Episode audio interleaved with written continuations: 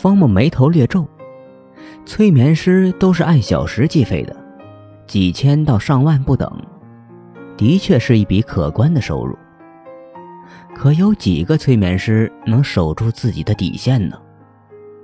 那个组织里的任何一个人都是催眠界的不世之才，还不是个个沦陷，陷入了欲望的深渊。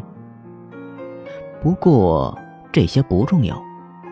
他的目光一闪，觉着林子豪对于钱的计算，好特别。以林子豪的身份，为什么口中要把自己每样东西的价格全部点清楚呢？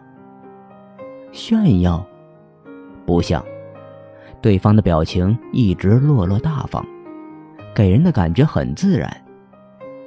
杨子怡注意到了方墨的疑惑，笑着说。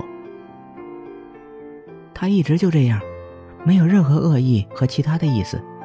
所有的东西在他眼里都是明码标价，好像所有的商品完全透明一样。林子豪略微尴尬的点点头。谢谢子怡替我说话，我的习惯的确如此。不了解我的人可能会觉着我很冒失，但在我眼中，的确每样东西的价格都是透明的。透明，是预先了解还是行业经验？可即使光靠记忆的话，如果能随时随地掌握身边物品的价格，也是一样很了不起的技能吧？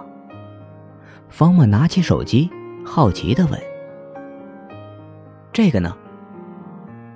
这个全新的价格是两千零二十，是锤子科技的一款 T 二手机。”看品相，保存的不是太好。如果要卖的话，恐怕要对半砍。